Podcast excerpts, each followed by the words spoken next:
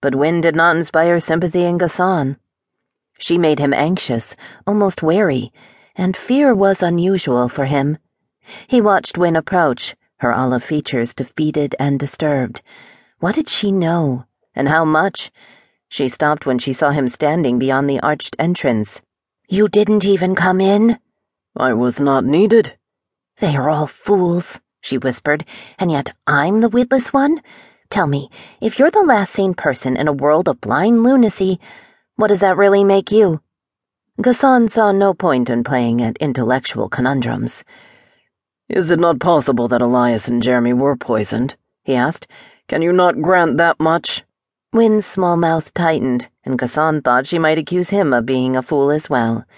For in a world of fools, the sane and rational were always labeled idiots and madmen. I suppose, she said low in anger. He nodded once.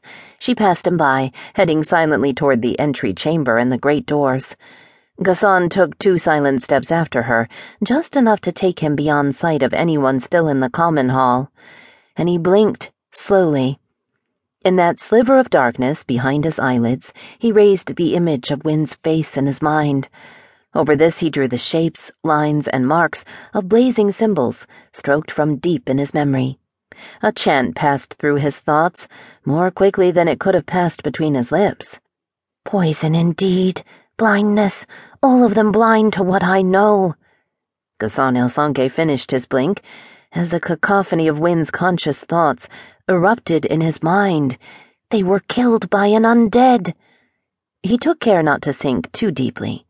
Searching for anything more than surface thoughts could arouse a target's awareness even if she wouldn't know what startled her from within, he had no wish to fuel her paranoia. Not yet. I wish Magiere were here, or Leesil. Yes, he'd get a good laugh at such a notion, as poison for a mugging. It was difficult to catch anything coherent in her overwrought mind. How could this thing feed without leaving marks? And why steal the folio? Chap would figure this out. Where are you when I need you? Heard Wynn lift one of the iron ring handles on the double doors, but he did not hear the door open. How did Il'Sänke hear about the poison if he wasn't inside the common hall?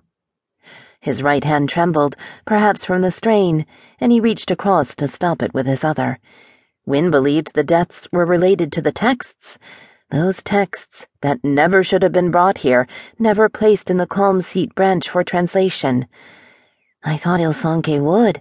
At least he should have believed me. I thought. I am so alone.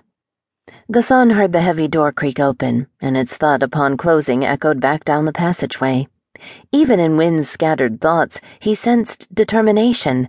How far would she go to uncover the truth? Either what he already knew, or had yet to learn. How far must he go to stop her?